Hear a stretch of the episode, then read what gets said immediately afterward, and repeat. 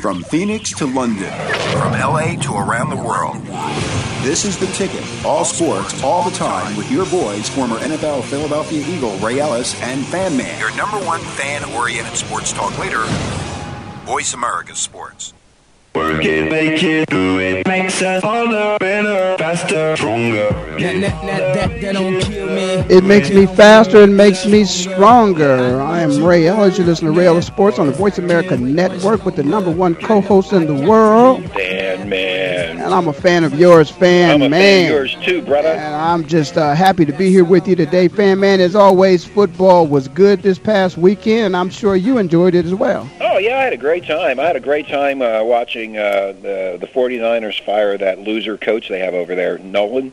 Well, well, fan man, you know the man did not win football games. That is what he, He was stinks. hired to He do. stinks. He, he, he, listen. He just didn't win football games, and I and I got to admit, I, Well, I, I thought he would be say, able Ray. to. You got to win football games to keep your job. That's exactly right, and and and those guys need to take notice. But I'll tell you what, they've got a motivator. I, too many times this past weekend, and the weekend before, but I think it was a greater emphasis this past weekend in both both college and pro football, where the emphasis had been on either the lack of or none whatsoever, or a lot of emotion. And football is a game of emotion. So, are we talking about the Rams and Dallas? Would Yeah, we're be- talking would about you be headed in that direction if I'm a, my psychic Well, mind there- is going that way? Th- there's so many games, fan man, throughout, but that that was one of the games, and and and I say that because I think the personalities of these two people. Although when I've watched Mike Singletary on the sidelines, he has adapted to a more reserved personality than the animated athlete he used to be. I mean, Mike was full of spit and vinegar Well, you and know what? played Ray, the game Spit with and vinegar, you were too when you were younger, and he has gotten older, so he has calmed down a little bit, just like you have.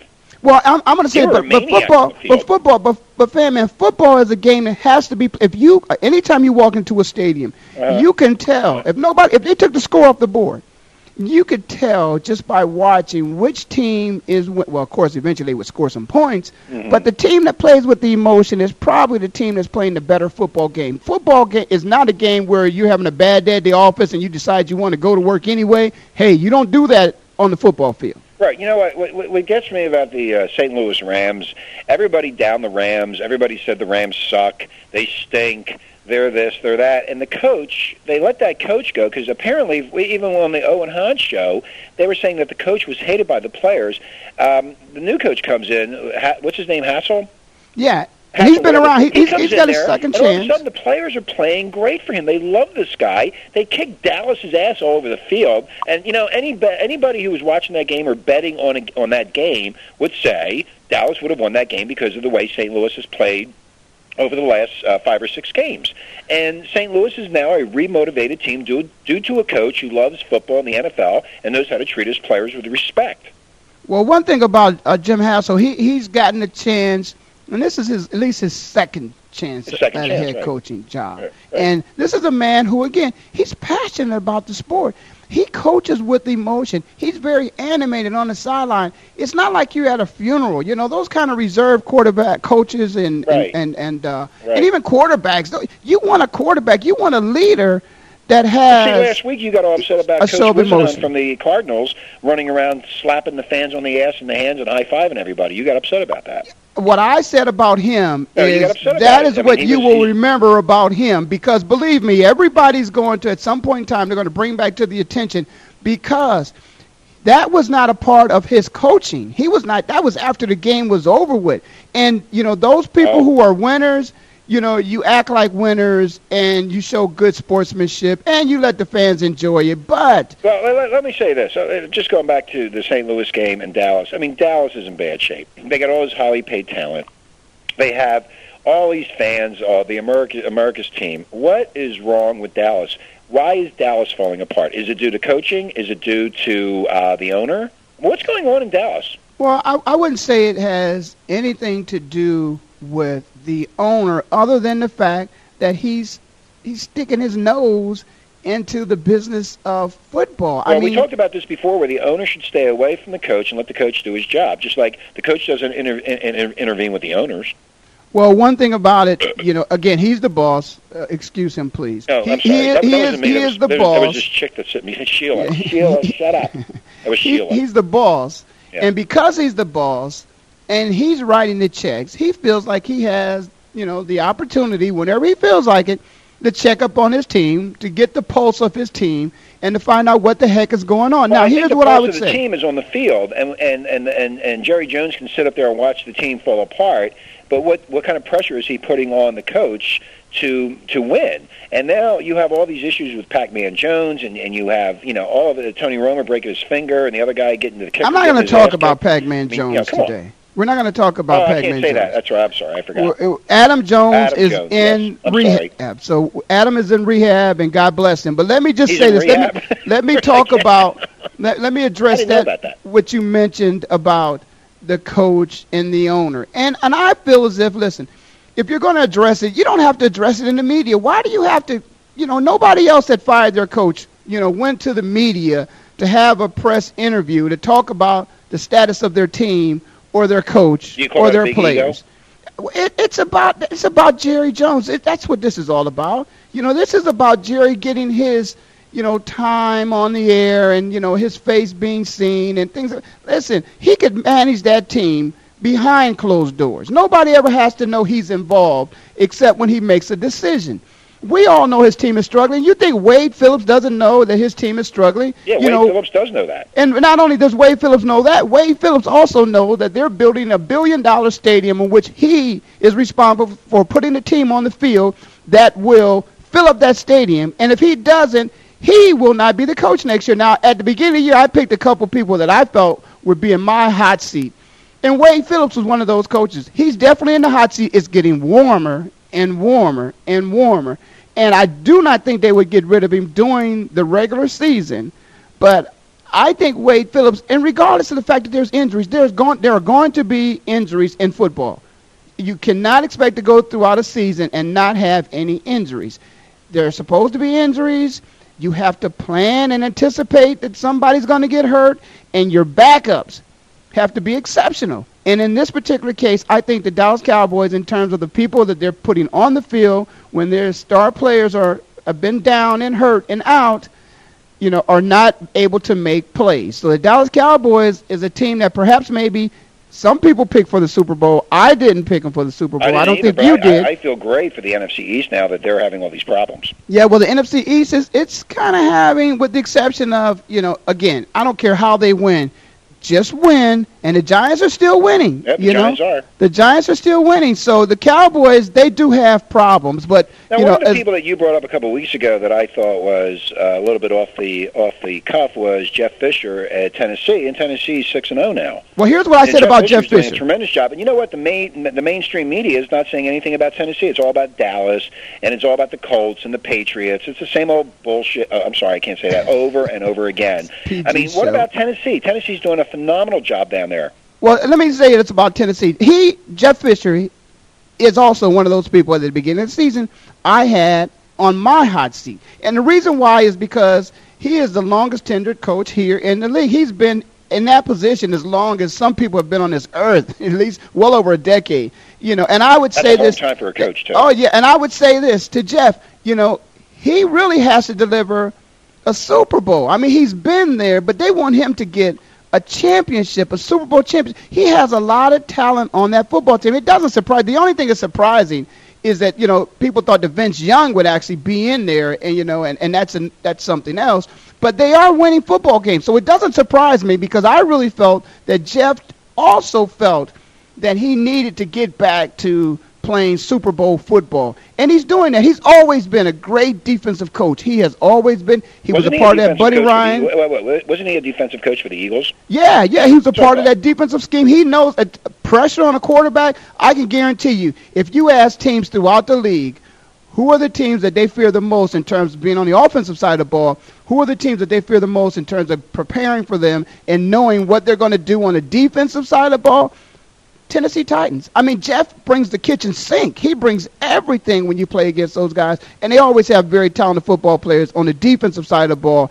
And now, at the beginning of the year, again, I said the Dallas Cowboys had probably the best tandem of running backs in Barber and Jones. hmm But now, when you look at what the the young man Chris Johnson and then LenDale White has been able to do for Tennessee, that that I mean that running game that they now are demonstrating is like, oh, perhaps maybe uh, they may get Jeff off of the hot seat if they continue to run the football the way they are, and and, and, allowing Collins not to get himself in any trouble in terms of you know having to throw the ball all the time. If they can continue to run the ball, Tennessee, hey, Tennessee and the Giants, who knows? That that could be what we're looking at on Super Bowl Sunday. It could be.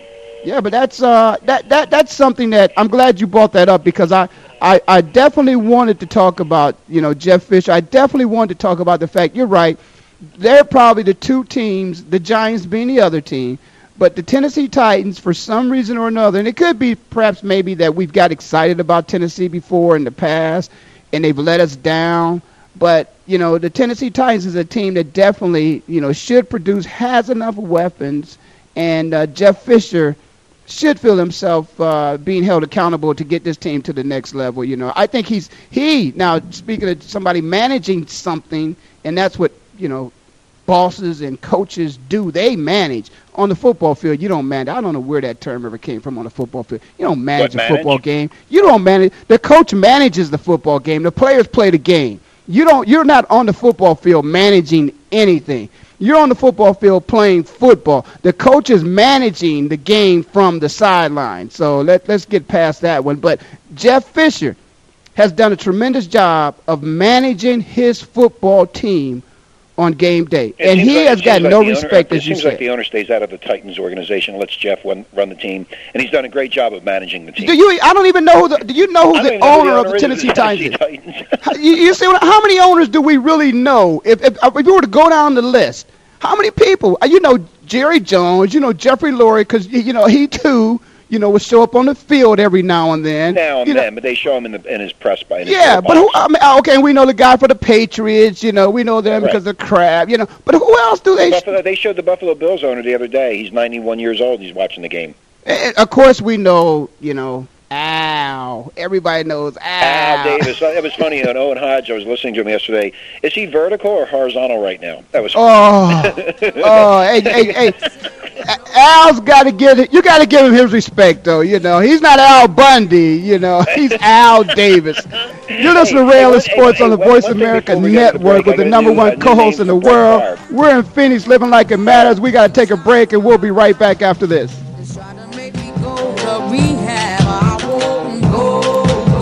The fans now have a voice to speak their mind. No holds barred. They need to bench his ass and then move on. I just, I just think that the coach made a mistake. All crazy. NFL, MLB, NBA, NHL. Speak up Speak up. or forever hold your mouth. We ain't playing around here. Voice America Sports. So Andy Serling packed his bags, left the city, and is enjoying his temporary digs in Saratoga. But that won't stop us from bringing you Playing to Win, the best online handicapping show for serious horse players. Catch Andy and his great lineup of guests every week throughout the month of August on location from the beautiful Saratoga Racecourse. He and his guests are some of the best in the biz. They bring you new insights to making money, and they tell it like it is. I'm three five one in this race, but the three is very much the one to beat. We're going to completely disagree on this race. I absolutely despise her, especially at one to two. And it's anything but the same old horse racing show. This is a nine horse field, but really there are seven donkeys and two zebras. Playing to Win with Andy Serling, a show seriously committed to making more money at the game, but with a personality. This is a dunce cap horse for me. If this horse wins next week, I got the dunce cap on. YouBet.com's Playing to Win, presented by the Daily Racing Form. Look for it the day before big race days, mostly Fridays. Find a complete schedule in the Daily Racing Form or click on Playing to Win at YouBet.com. I'm Joe Wood, president of Famous Footwear. We are a proud sponsor of March of Dimes' premier walking event, March for Babies, formerly known as Walk America. More babies begin healthy lives because of March of Dimes research and programs. And with our support, we can do even more for families all over America.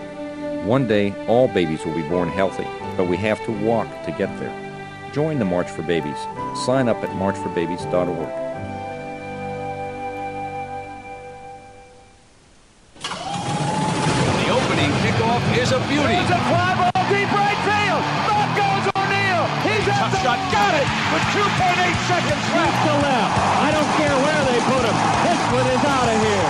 From high school to the pros, we, we cover everything.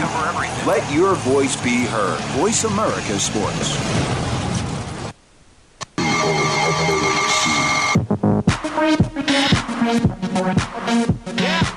Yeah, yeah, yeah. You're listening to Rail Sports on the Voice America Network with the number one co-host in the world. And uh, you know, before we left there, you know, of course, we were talking a little bit about uh, Al Davis, and uh, you know, we hey, we the Raiders, the Raiders won a football game. They That- won two football games. Yeah, why is that unbelievable? They got enough talent. We've been looking for the Raiders to start winning football games. I know we have. it's amazing. Yeah, That's I what I'm saying. It's amazing they won a game. Yeah, but they and they but they beat old Brett. wait, wait, wait, whoa, whoa, whoa, whoa. Right, right. That's because they put a new coach in there. Al put a new coach in. Hey, wait, regardless of you put a No, new coach they're, in, They're, they're listening to this show. That's what it is.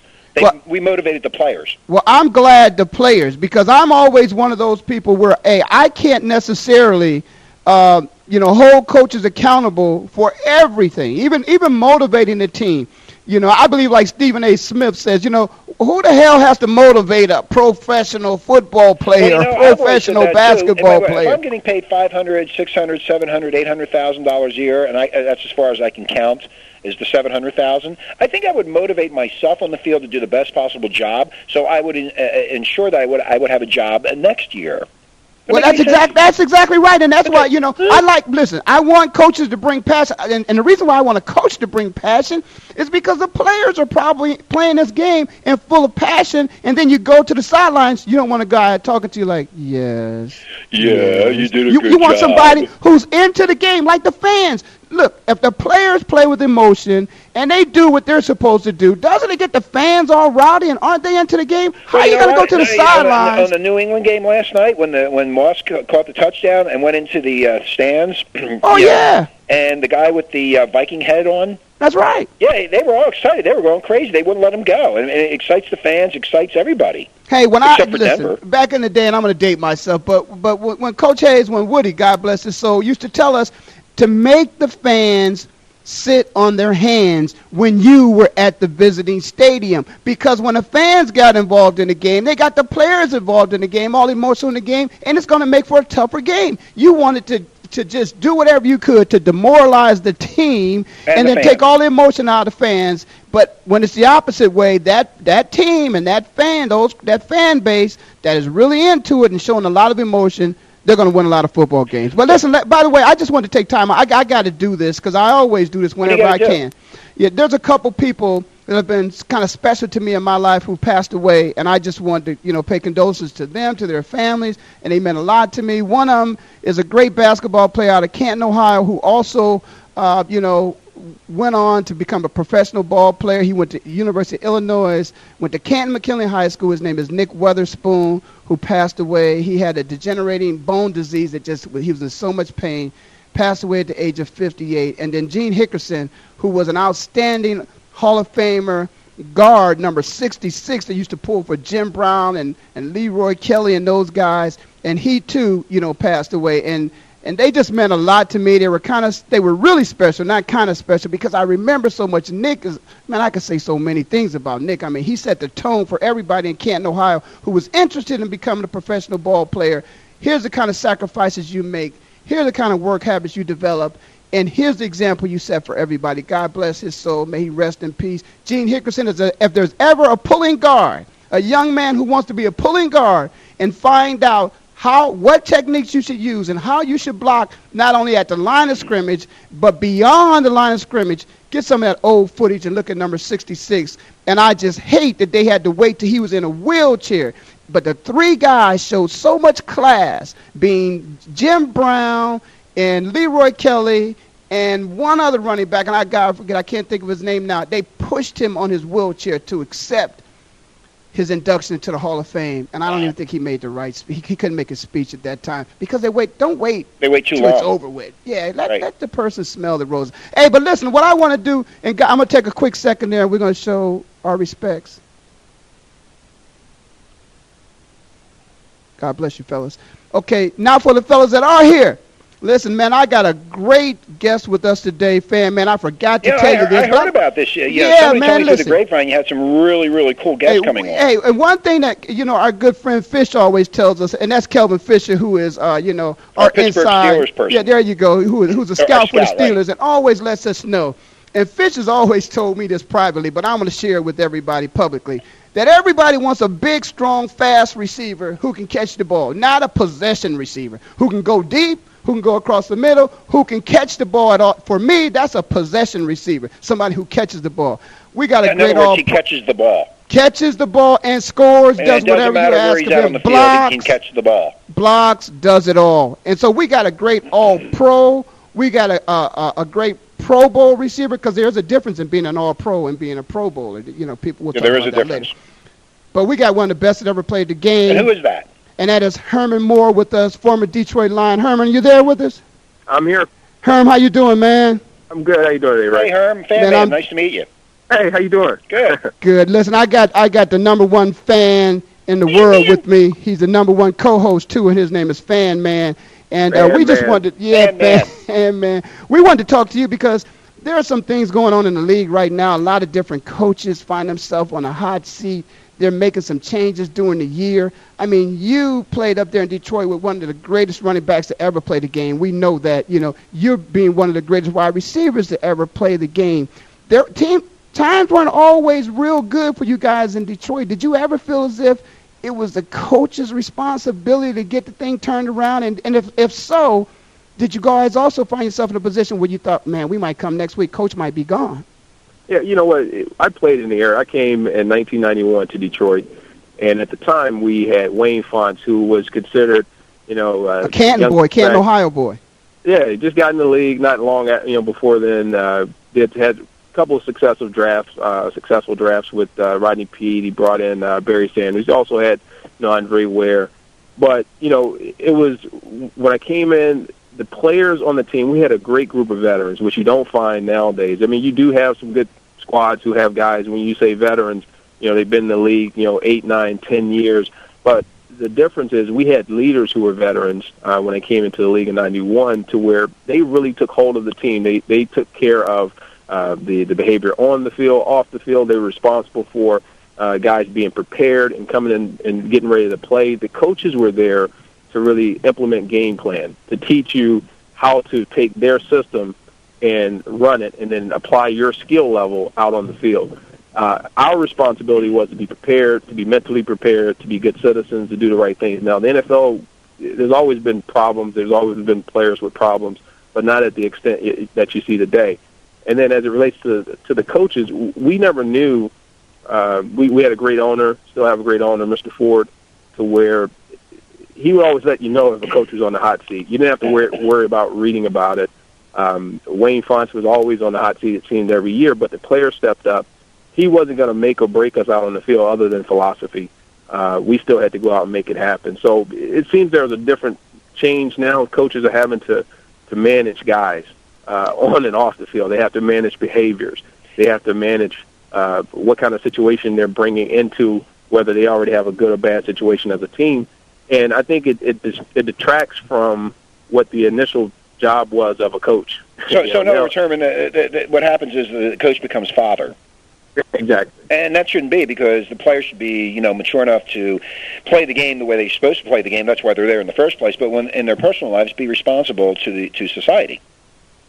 Yeah, absolutely. I mean, you're you, you hit the nail on the head. They're, they're coming in and they're having to take over these dual roles, and then they're having to take in some situations they, they don't have history long enough um, history with the players to understand the good and the bad, or, or what side this guy's going to fall on, what side of the fence is he going to turn out to be the the good leader or the stand up guy or the the, the guy that's going to not lead to a lot of disciplinary problems. Or is he going to be someone that you're going to have to micromanage, which we've seen this year already with some of the players? Um, it's it's a it's a challenging situation that the NFL has right now. It's somewhat some you know when you look at it because you're on, you're in the national spotlight, it puts a black eye on things. Um, Herman, when you think of, when, when you when you look at the players today, in particular, you know, you're looking up at Detroit. And what's been happening for the past couple of years? You know, I know Kitna stepped out and said they were they were going to make it to the playoffs and they were going to win so many games.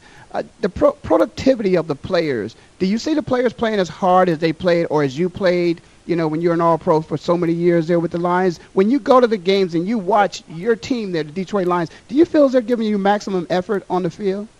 I, I think you know in any era you you have some that that kind of loaf a little bit. That's where the term came from. You know, mm-hmm. it, it's not like it started with this era, but what I see is lack of discipline. I see lack of um, uh, skill sets that were like you may have had in the past, where guys are really focused on technique. They're really focused on understanding the game at the level of uh, without the flash, without you know going out and saying, okay, I got to make the one-handed catch. I can make this catch, but if I make it with one hand, it looks better uh, versus securing the catch and then worrying about the run. There's there's things that were fundamental um, tools that we were all given.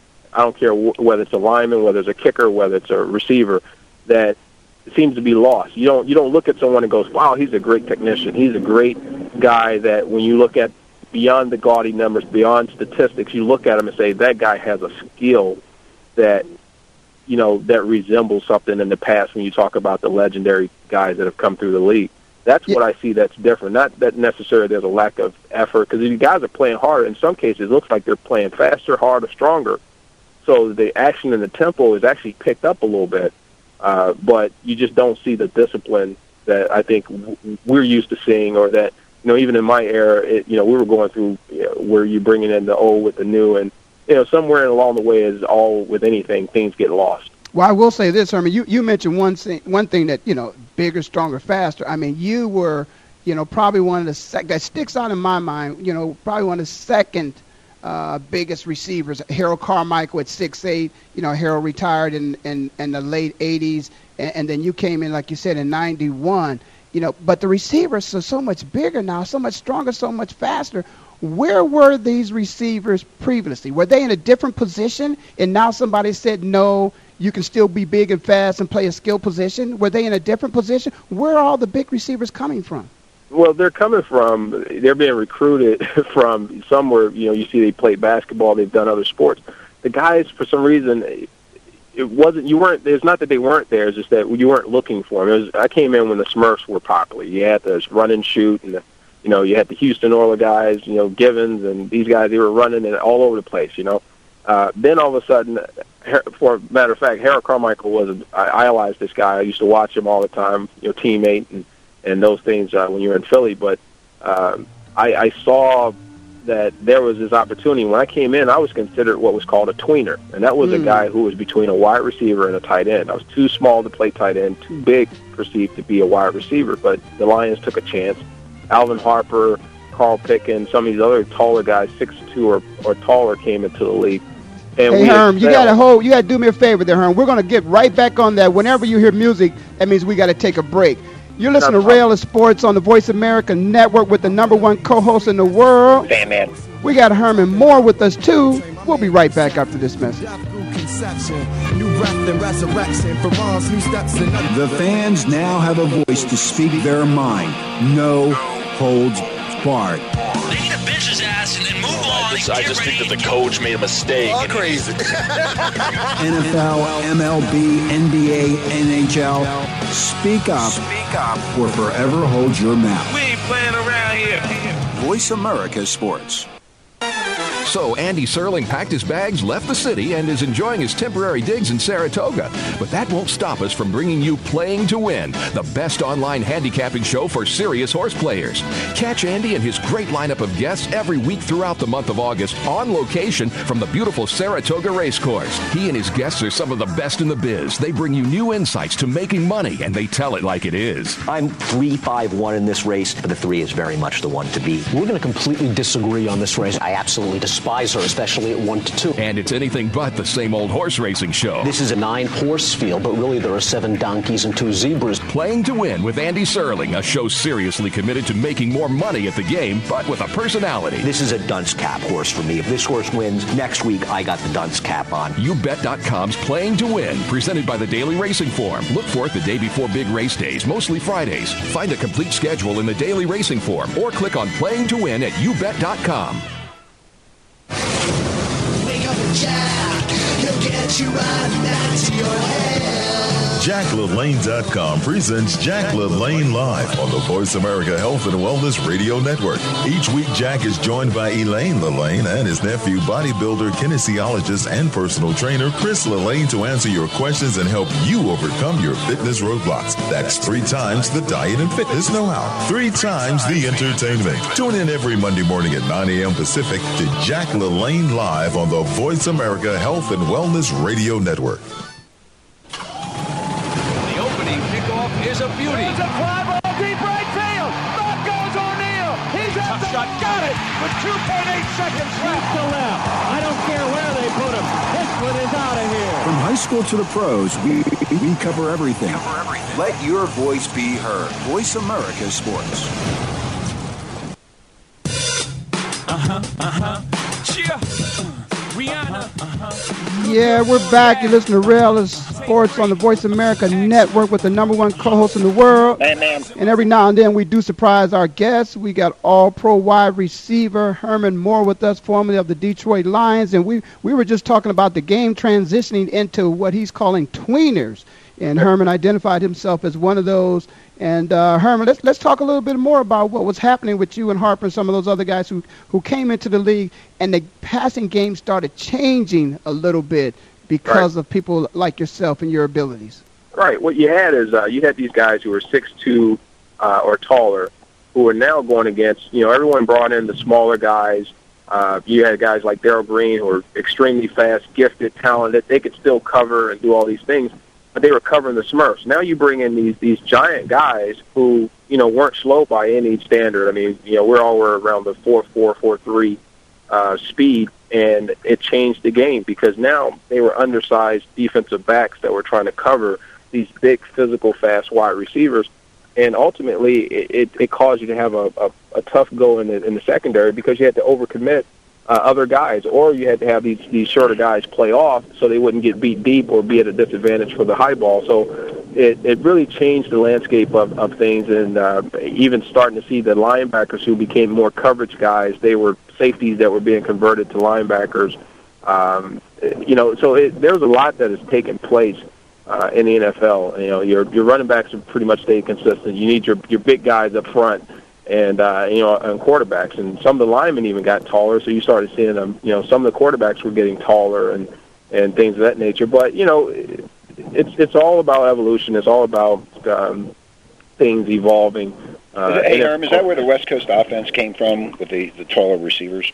It did. It, it started with the taller receivers that could get vertical and stretch the field, Stretch the and it, it, it created all kind of problems for the secondary because you, you know it it wasn't like the again like in comparison with the run and shoot where you got you had people scattering, um, and you try and just try and find that guy off of three step drops. Uh, Right. Who, with- who do you think started? Who, who do you think started all that? Who, who was who was the innovator of all that? of um, of the West Coast? You know what? I'm, I'm not sure. I want to say it was. Um, Yeah, they give it. They give credit to Bill Walsh. They do. Yeah, I was going to say it's probably Bill Walsh out of San Francisco. Uh, he was the he was the, the father of it, and then you had his assistants, uh, assistant coaches, who then started to branch off and create their own little version, or take what worked in his system, like Holmgren. Um, I think you had uh, even you know Mariucci came out of San Francisco. Um, you know, you get these guys that come out and they put their little spin on it, or they put their take on it, and it it still was considered the West Coast. Well, you don't hear that anymore. Um, you know, as much as you used to back in the mid '90s, uh, where it was really starting to take full stride. So, you know, right now it comes up. At the end of the day, it comes down to you know you got 11 guys playing 11 guys, and and you got to win the you got to win your battle. Aaron, I got a question for you about uh, Jay Glazer of Fox Sports uh, reported that Brett Favre uh, called the Lions uh, earlier this year to give them a scouting report on his old team. How do you feel about that? They're they're calling him Benedict Brett now. Yeah, you know that's that's, I mean, that's disappointing and it's sad because you know as you as you know things get leaked out and things are said, but you never know a hundred percent true or false. Uh, you know what really transpired, but regardless, it didn't change the outcome of the game. I, I think people share information all the time. That's no different than a friend of mine may call me up and say, "Hey, I know you guys played a certain team the you know the previous week." Um, you know, give me a little information about the guys you played against, or if I was in a certain system, you know, tell me a little bit about it. And then you don't share that kind of information. Like if I played for a team, go over. I at the end of my career, I went over to the Giants. If the Giants were playing the Lions, and they said, "Hey, uh, tell me, you know, the offense that those guys were running last year, you know, I wouldn't. I, you know, one, I'd feel a little awkward that I would be even asked to give that kind of information. Right. But uh, I, I just don't think a player of his stature would give that information. That's my Yeah, personal I, I, opinion. I found that hard to believe when they reported that. Why- Why, would he do that? I mean, he's the god of Green Bay. He's a, he's a great quarterback. I don't know why. Does somebody just like him, or is it just you know they they, they just want to start us some chatter about? and, and it's just disappointing when you try and tarnish a person like Brett. I mean, he's had a, a stellar career. Sure. And his reputation has been great. And, uh, you, you know, he's not the type of person that's been controversial or anything like that. So to even, unless there's some hard facts behind that where someone's got him on, you know, tape. a conversation or a tape or something got leaked that way, I, I think you shouldn't report things when you, you talk about players of that caliber who've meant a lot to this league and they're legendary that you start to just throw their name out like that uh, Yep. without really having some facts behind it. And, and that kind of brings me into uh, the next point I wanted to make because I, I wanted to talk a little bit about the Detroit Lions and, and you know Matt Millen was such a, a, a- a very very very good football player you know short of being great I mean he always played with emotion gave you everything he had you know was with the Raiders you know won a Super Bowl you know coming out of Penn State you know and went in and his legacy there with the Detroit Lions is going to be one where wow you know he was never able to put a team on the field that was able to live up to the expectations that he had, and certainly not what, what the Fords had for, for that team. Uh, do you think he was the person that needed to be removed to, to take this team to the next level in Detroit? Well, I think it all starts at the top. Unfortunately, when you take over that responsibility, you have to take everything that comes with it. Uh, it's no different than what a coach does with his team. If his team doesn't perform, uh, just like uh, Coach Marinelli right now, he's on the hot seat, and it's you know he's not out there the one that's responsible for the plays, but he's responsible for the players, and then ultimately players responsible for themselves. So therefore, if you look at any team, it begins with the person who makes the decision on um, the people that you pick. And if that's the person leading the scouting department, that's leading your your administrative or coaching staff, then they have to be held accountable. And I think Matt Millen is a strong enough person to, to say, you know what, he agrees with that. Um, he he may have done well in his you know football career, uh, both as a player and as a team as a, a team member. Uh, also, he did well uh, in you know being a commentator, but you know his failures as a as a um, GM has I think to be kept separate because you know I think he was a little young, not young as a person, but he was too young in the business of doing that. He had no experience, and uh, it ultimately cost him. But nonetheless, you know that's that's something that yeah he's got to take the the responsibility for that. Um, I, I don't think he'd have it any other way, and it, it that's I think the decision was made to do that. I don't think it you know as you saw it wouldn't affect the team itself by replacing him because he has nothing to do with the actual playing of the game after those decisions decisions have been made. Yeah, those What- guys who do have done. those guys who do have a responsibility for that lost this past weekend, and the schedule doesn't get any easier for those guys. With uh, I believe uh, uh, Washington Redskins is coming into your your place uh, this week, and then and then the next week they're traveling to Chicago, and and then they got to uh, I think they eventually find themselves uh, the following week uh, at Jacksonville. You know, Jacksonville comes into your place, so that, that's a pretty tough schedule that they have, and uh, it, it's it's going to be a, a you know difficult season for them. Yeah, it's going to be a tough road coming up here. Uh, you know, you look at having uh, you know 0 and 6 record right now, and you got four more playoff contenders that are coming down the, the road. It, it just can't make them feel well. But you know, you look at the fact that we've shipped it out Roy Williams and traded him to Dallas um, this past week, and then you know there's Jon Kitna who was placed on IR, and although Jon says he's not hurt, um, and that he could have come back. He feels that you know that decision was made because he's no longer in their plans, which could very well be the case. You know, so it sends a certain message to the team that now the motivation you may have had for them to continue to play hard may have sent a message that you know what this season we're pretty much writing off. We're going to evaluate talent, and we're going to see who's who's going to come ready to play and who we need to keep, who we need to ship. And so guys really right now uh, are going to be playing, you know, that thing still there exists, what we call pride, They're going to be playing for that. They're going to be playing for their jobs. They're going to be playing for new contracts. And you've heard all these things. Oh So- yeah, you're right, Herm. But it's good to hear it from you. You know, the people hear it from me so many times, and I like for other players to come on here and and share what their experience is, and for them to tell people, listen, you can look at a picture one way, and we can look at it from a totally different perspective. It's like the glass being half empty or half full. You know, and uh, I well, by the way, I got something here. We we got our. Uh, correspondents, uh, our great correspondents with us from uh, the East Coast, from Philadelphia. Jeff Moser is with us. Uh, Jeff, are you there? Hey, Ray, I'm here. Hey, Jeff. Hey, guys, how's it going? Good. Hey, Jeff, we, we got uh, Herman Moore with us, the, the great wide receiver out of Detroit with the Detroit Lions. Is, That's has funny. I heard us. I heard you guys talking to him, and I couldn't figure out who it was, and I said that that's got to be Herman Moore. well, yeah, and we're we're really uh, pleased to have him. Uh, Herman, I have uh, Jeff join us just about every week to give us some perspective. In particular, they're out of the city of Philadelphia, the city of brotherly love, but also, you know, in the NFC East and the NFC period and around the league. So, Jeff, why don't you uh, give us a, a couple lines here of information that we need to know about what's happening over that side? And Herman, you can feel free to join in with us whenever you hear music. Of course, Jeff knows that we're going to go to break, but uh, Jeff, give us a little insight. What's happening over that way? um, well, pick a team, right? What what what's in, what piques your interest? You got the Eagles coming off the bye week, ready to turn the corner a little bit. You know, well, uh, let, let, let me ask you. I, you know, I, I got. was going to say the Cardinals. oh, I thought you said East Coast team. No, Oh, East Coast. Okay. Yeah, I, I'm, I, sorry. I'm listen. confused. I, I'll stay. I'll They stay with that the East Coast. affinity I have for the Eagles, and they are coming off a bye week, and, and, and teams are looking forward to that bye week, and certainly they get a perspective as to where they go from here. So, what were they writing about? What were they talking about back there in the city of brotherly love this past week? Well, certainly, it'll, if if everything goes to form and nothing nothing happens between now and Sunday, which you never know, um, Brian Westbrook, Kevin Curtis, and Reggie Brown should all play together on the field for the first time this season. That is 71% of their offense last year that have not been on the field at the same time yet this season. Yeah, but is is Brian really ready to come back? I mean, does he need to come back this week? Could they not rest him this week to make sure that that uh, what is that high ankle sprain heals? No, no, it actually wasn't the ankle, right? He- came back from that ankle sprain against um, Washington and then suffered broken ribs, fractured ribs early in the first quarter of that game, and then he was withheld from the San Francisco game, and then he's had the last the bye week to recover, and um, we'll see what they do with him this week practice-wise. I'm sure they'll lighten up on it, but he said he the ankle feels fine, and he said the ribs are so much better now that he had a week from you know the bye. I have to wonder a little bit though when a guy has fractured ribs if, he can, if two Yeah, weeks is really you know, enough to come back and be. I, I was going to get. I was aware of the ribs. I was going to get to the ribs, but I, I certainly thought that the ankle. It when I saw the ankle injury, I, it just just Uh-huh. no way. I know he's probably getting a couple shots, and, and perhaps maybe he's going out to play like that, and that's why I was hoping he could take some extra time. But let me ask Herman, perhaps maybe somebody who's gone over the middle a couple times and taken a shot from a linebacker, or maybe even a safety. Uh, you ever had any rib any rib injuries before, Herman? Can you give us some perspective on that?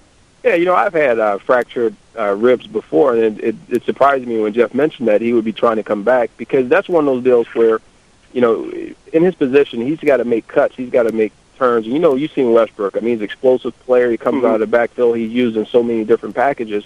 You know, how effective will he be if he's not 100%? And when you put him out on the field, I mean, you you don't want a guy like that playing kind of tentative and uh, and and just kind of watching himself a little bit. He's one of those all-out type players, but you know he's got to carry the ball. He's, he's carrying it up against his rib cages, you know, his rib cage. So when he gets hit, it's it's a question of uh, how secure is the ball going to be, and then two, how impactful and how strong is he going to be? You know, going out there, he's got to pass protect. So there's a there's a lot of questions there that you know you have to watch, and then two, if he comes back early, most of the time when you see that happens, either re-injury occurs, which puts you out even further, or there's a situation where you know uh, uh, the guys will not you know fu- fully finish the game. So I I don't know. I mean that's going to be a tough one we have to watch. Hey guys, we got a little music there. That means we got to take a break. This is the only place you can get this kind of inside information, conversations with players right here on Rail is Sports on the Voice America Network with the number one co-host in the world. Man, man. We'll be right back with Jeff Mosher and our special guest Herman Moore. You love to hear the story. Your internet flagship station for sports. Voice America Sports. So Andy Serling packed his bags, left the city, and is enjoying his temporary digs in Saratoga. But that won't stop us from bringing you Playing to Win, the best online handicapping show for serious horse players. Catch Andy and his great lineup of guests every week throughout the month of August on location from the beautiful Saratoga Racecourse. He and his guests are some of the best in the biz. They bring you new insights to making money, and they tell it like it is. I'm 3 5 1 in this race, but the 3 is very much the one to beat. We're going to completely disagree on this race. I absolutely despise her, especially at 1 to 2. And it's anything but the same old horse racing show. This is a nine horse field, but really there are seven donkeys and two zebras. Playing to Win with Andy Serling, a show seriously committed to making more money at the game, but with a personality. This is a dunce cap horse for me. If this horse wins, next week I got the dunce cap on. YouBet.com's Playing to Win, presented by the Daily Racing Form. Look for it the day before big race days, mostly Fridays. Find a complete schedule in the Daily Racing Form or click on Playing to Win at YouBet.com. Take a look inside the country's fastest growing professional sports organization.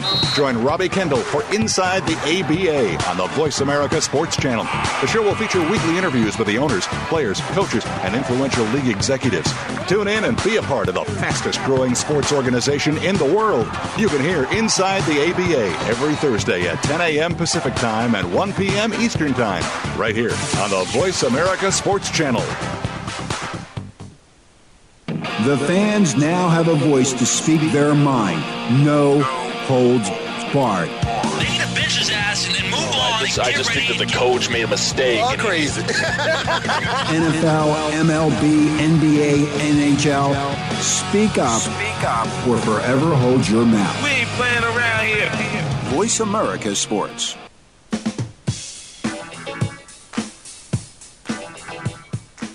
Everybody, listen up. You listen to Rail of Sports on the Voice America Network with the number one co-host in the world. Hey, man. We've got All-Pro wide receiver Herman Moore with us, and we've got Jeff Mosher from our East Coast correspondents back on the East Coast in the city of brotherly love. Uh, Herman I, and, and Jeff too, and Faman, of course, we're all participating in this. But we're going to have to close. This is our last segment.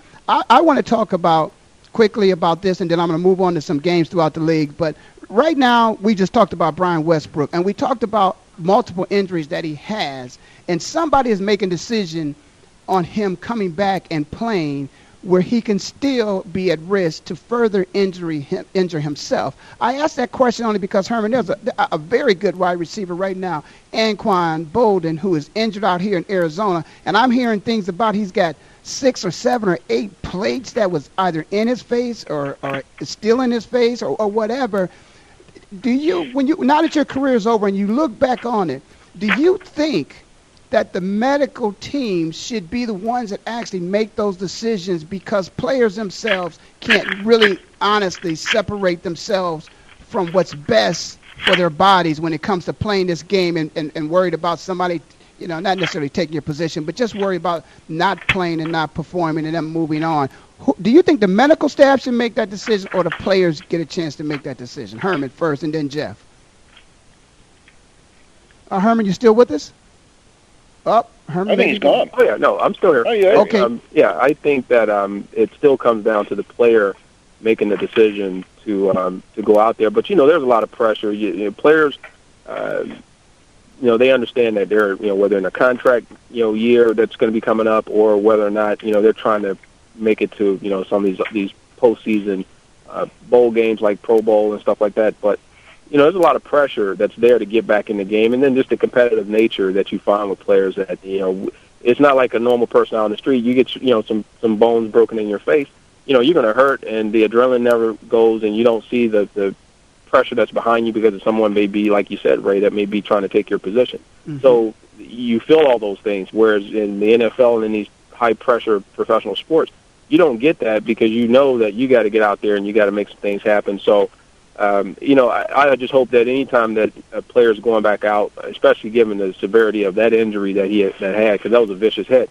Yes. that he's going to make sure that he's ready and that they take the necessary precautions to make sure that he's he's well protected. But I don't know. This is a contact sport. He's got a helmet, and your head's going to get hit, and you know what? And it's, it's all in your face. So I, he's got to feel that, and I don't know how what he's doing right now to to gauge that. You know, I mean, they got him hitting his head against the wall with a helmet on or something. I don't know, but to, to see if that's going to respond properly. Hey Jeff, uh, Yeah. from uh, so, so from somebody who covers the game like you do, and, and you see different players, and you see them in practice, you know, trying to hobble along, you know, trying to make them, you know, get back, make a, a quick recovery onto the field. Uh, do you feel like they're being pressured to get out on the field? You think the medical staff's making the right decisions? You think the players are? Ma- what do you think about that question? It's multiple questions, but why don't you just a, no, it's a, it's a great point, and and I guess from my experience, Ray, I would say nine times out of ten when I talk to an injured player about wanting uh, wanting to get back and the injury, it it just seems like it's it's it's a paranoia that that's attached to the job title that if you don't get out on that field when you can, you know, even if you're a little banged up and play through some pain, there's somebody behind your shoulder who's ready to take your job and play through more pain than you. And that's what I get mostly from players. It's that they really feel the need to get out there to keep their job uh, first and foremost, Uh, and that's usually going to trump their own personal self, uh, you know, health issues. And you know, I'm, I'm sure Herman's seen that that case from from teammates too, where where guys just feel like if they're not on the field producing, then you know, it's they're they're here today and gone tomorrow. Yeah, but see what we're talking about here is Westbrook. He's a,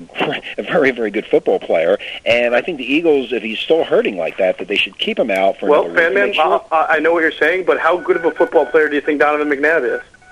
Do you think he's not feeling the pressure of being hurt a lot for the, Oh, over the last sure. two or three years? Yeah, I, I agree with you. He's always. Um, Yeah. But that's my that's my only point. No matter how good you are, your longevity in this game is short, especially at the running back position. So I feel like players really are, do everything they possibly can to get out on that field and produce. So, hey, so Jeff, let me ask you a question. So, is it up Mm-hmm. to the player, the coach, or the medical staff to make it uh, make those decisions? Well, it's usually I, I you know I'm not privy to those meetings, Evan, as you know, but Oh, well, I can only tell. I can, but, but seriously, I can only tell you what I what I what I what I my interactions with the players, and it seems mostly that it's their decision, and that they're the ones that are placing maybe their own other interests over safety. It's it's. Well, I'm going to I'm going to jump in there a bit. from higher up? let me Absolutely, ask you a que- hey, absolutely, hey, it is. Hey, but hey, hey, Herm, uh-huh. if you were the coach, if you were the coach in that situation, and you got a, a Michael Westbrook, what would you do? What, Yeah, what well, you- you know, if I have him and I look at the situation, I got to look at my schedule. I got to look at the opponent, and I got to look at okay, what is his real need for this week and for us? His importance to us to win to you know this Sunday's football game. Right. If I can rest this guy an additional week and just have him available in the event that I need him, then that's what I do. And I bring back a 100% or a 90% plus type guy. You know, I got to bring Westbrook back at that. And then you got to think long term. You know, I don't need to have him re-injured because there may be more critical games that are coming down the the pipe. That See, that's the way I think. the I, got to way- have him available for. Yeah, I, I think the same way you do. I think that if they if, if they're playing a team that they, where they don't need him, hold him out for another week, week, another, maybe two weeks to make sure he's healthy to go into the playoffs. Hey, hey guys and fan man, you know I want to add something right there. I'm glad I heard all you guys make those comments. You know because I was going to have one little comment I'm going to make and then we're going to move on because we're talking a little bit about a couple games coming up. But there's like a human perspective that's missing in this whole equation. It's like football players are not real human beings because any anything else, any other job in, in any other walk of life. They're superheroes, right? you, you don't, you don't do that. but we talked That's about the we difference. into We did. when we try to compare sports to the rest of the Yeah, life. but you know what? And that's but we did talk about this, Herman, before one other time on the show. We said there's a difference between being hurt because everybody's hurt. If if, if you run into me, if you crack back on me, you hurt me, and and, Right. and I'm hurt, but I'm not injured. You know. But then again, Right. maybe somebody may hit you, and, and you may be injured, and, and you can't go. But so so that, I just wanted to throw that in there, guys. But listen, we got some games coming up this week. Uh, you know, and I think there's some very good games this week. But I, I think the the biggest game this week, eh, you know, an identity for both of the teams because both of them, you know, getting a little respect, but nobody wants to say yeah they're the best teams out there. Is the Giants and Pittsburgh? Jeff, tell us a little bit. What do you think about that game with the with the Giants and the Pittsburgh Steelers? Well, I think it's a great matchup, like you said, Ray. Um, you know, you look at the Giants, and uh, uh, you know, a lot of people coronated them as a as a great team when they were undefeated, and then they went and let everyone down by losing to Cleveland on Monday Night Football. But they're still a good team. You know, the, the, I think they've got one of the best defenses, if not the best defense in the league. However, Pittsburgh has bounced back from that thrashing they took from Philadelphia a couple weeks ago pretty well, they're, and they're banged up. That, and so I'm kind of impressed that without um, Willie Parker, and then I think they lost Rashard Mendenhall for the year. Uh, they've been able to hang in there, and I think that uh, the Eagles' losses are only loss. So this is a, this is an interesting game. Aside from the Redskins, I, I really can't name a, a team the Giants have beat that was all that impressive. Yeah, I think it's going to be extremely important for for the Giants to remain uh, to respectability to go in there and beat a team that everybody knows is a good team. I'm gonna throw one of them out here. I'm gonna throw this one out there to Herman. Uh, Herman, you got you know, you got. Let, let's look at this game right here. Tampa Bay and Dallas. Because again, Roy's going down to Dallas. Is Roy going to be able to contribute down there in Dallas this week? You believe? Do you think they'll put him into the game plan and perhaps he may make a few catches this week? And the other part of that question, if Dallas doesn't win, you think that uh, Mr. Phillips may have seen his last days? Well, you know what? I look at it. I, I think that Roy, you know, he, this past week he didn't have any catches with Dallas, and I know no one really expected him to come in and be. Um, well, one, no one expected Dallas to get beat like they got beat, but uh, having Roy come in, uh, I think he can be an impact player. He's going to open it up, and hopefully, uh, I think for Dallas, they're looking for him to provide big play capabilities uh, on the opposite side of uh, Terrell Owens. But on the other end, you know, Tampa is a team that's sneaky. You look at what happened when Green Bay went there. You know, Green Bay and Rodgers, they they went down and they, you know, it looked like that should be a game that Green Bay should win. But they play tough, and uh, this is a team that has defense that plays with a lot of speed. They play uh, very tough in the secondary. So this is going to be a game that's going to be about big plays and turnovers. Uh, okay. You know, Dallas can make big plays, and if uh, uh, they can, you know, get the tight end down the middle, which is tough against Tampa, they have a chance. So Okay, we'll see. And perhaps maybe Mr. Phillips may be there next week. We will be here next week. You got to come back and join us. You've been listening to Rail and Sports on the Voice America Network with the number one co-host in the world. Fan man. Hey, fan man, it's the kicker. The kicker. It's the kicker. It's the kicker. It's the kicker, man. The kicker. I told you it was the kicker. Get that Herman ball. is not a kicker. He's a wide out. Kick that ball. I'll see you next time, which will be the best time. I'm gone, forget reaching myself because I promise I'll be gone for a while.